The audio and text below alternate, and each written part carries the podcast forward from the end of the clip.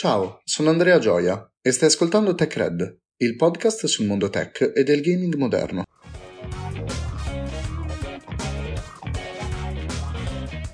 Sentiamo sempre più spesso parlare di N F T, ma cosa sono e come mai se ne parla così tanto? Oggi cercherò di spiegarvelo nel modo più semplice possibile. Partiamo col dire cosa sono gli N F T. Il termine N F T sta per Non Fungible Token.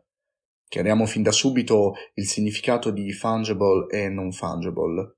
Un bitcoin, ad esempio, è fungible, poiché può essere sostituito con un altro. Gli N F T, invece, sono dei pezzi unici.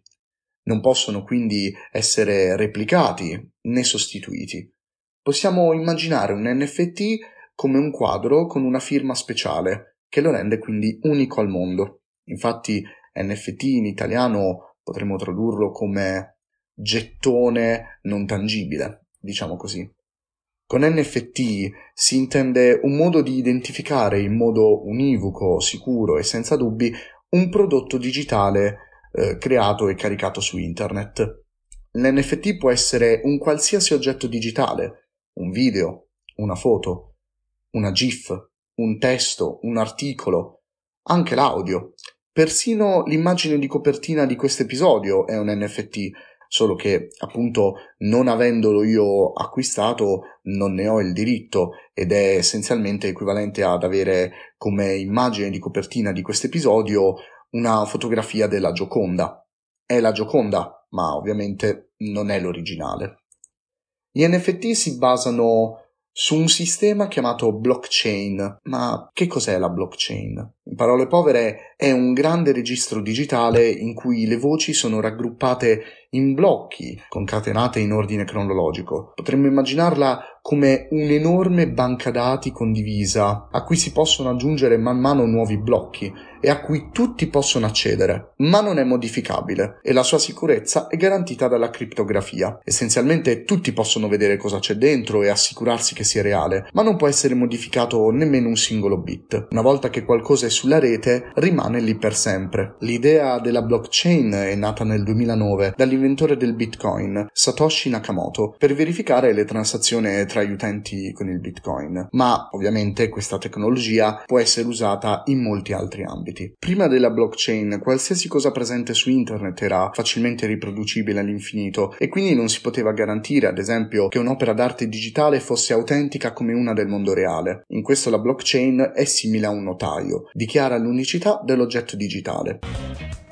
Bene, ora che sappiamo cosa sono gli N F T e soprattutto su cosa si basano, cerchiamo di spiegare perché sono importanti e perché se ne sta parlando così tanto. Prima di tutto, chi acquista un'opera legata a un N F T non acquista l'opera in senso stretto, piuttosto si garantisce la possibilità di rivendicare un diritto su quest'opera attraverso uno strumento noto come smart contract, cioè un protocollo informatico che verifica l'esecuzione di un contratto nella rete. Ma come viene creato un N F T? In parole povere, un artista crea un'opera digitale, come abbiamo detto prima, qualsiasi cosa digitale può essere un N F T, e la comprime in un hash, che, spiegato brevemente, sarebbe una sequenza di bit compressa e crittografata. Ovviamente il creatore dell'opera può calcolare l'hash, quindi ne detiene effettivamente il diritto, come è giusto che sia. Vengono creati delle copie limitate appunto di questo oggetto e inserite nella blockchain, nella catena. Essendo un numero ridotto, il costo di queste opere spesso aumenta di molto.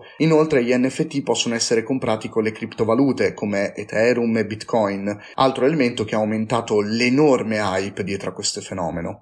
Gli N F T hanno acquisito recentemente una grande fama, soprattutto per gli enormi prezzi con i quali sono stati venduti. Ad esempio, l'N F T, piccola curiosità, l'N F T che ho inserito come immagine di copertina di questo episodio è chiamato Crypto Punk. Essenzialmente, come potete vedere, è un omino verde acqua con un cappellino e occhiali da sole che fuma una pipa, realizzato in pixel art. Bene, sappiate che questo N F T è stato venduto a marzo del duemilaventuno per sette virgola cinquantasette milioni di dollari dal C E O di una società, Figma, Dylan Field, collezionista di criptoarte, a un utente del del Twitter, ed è di questo che stiamo parlando, della criptoarte, essenzialmente l'arte legata agli oggetti digitali. Esiste dal duemiladiciassette, ma è soltanto in questi ultimi due anni che ha raccolto una grande popolarità. Solo il tempo ci dirà se questa sarà una moda passeggera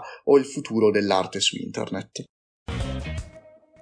Sugli N F T c'è tuttora un forte dibattito legato alla loro utilità e correttezza, dato che molti lo vedono come un modo per monetizzare essenzialmente su qualsiasi contenuto digitale, cosa che va un po' contro quell'idea di internet libero, dove essenzialmente chiunque può creare e postare un contenuto. Per concludere, parliamo dell'espansione degli N F T soprattutto nel mondo dei videogiochi. Infatti, oltre ai social media come Twitter, che permettono di integrare gli N F T all'interno del social stesso, ad esempio in questi giorni Twitter sta provando a pubblicizzare gli N F T spiegando agli utenti che possono essere utilizzati come delle immagini di profilo con un rombo attorno all'immagine stessa. stessa per dichiarare che quell'utente sta usando un N F T. Anche le aziende legate al gaming sembrerebbero voler investire sugli N F T e sulla blockchain, come ad esempio l'esperimento di Ubisoft in Ghost Recon Breakpoint, dove Ubisoft ha deciso di generare dei, degli effettivi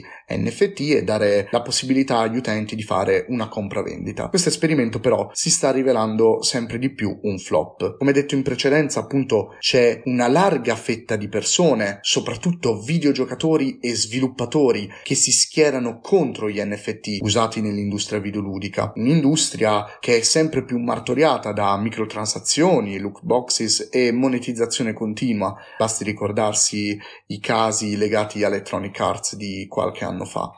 Con questa analisi degli N F T nel mondo dei videogiochi, Tech Red per oggi si ferma qui e io vi do appuntamento a venerdì.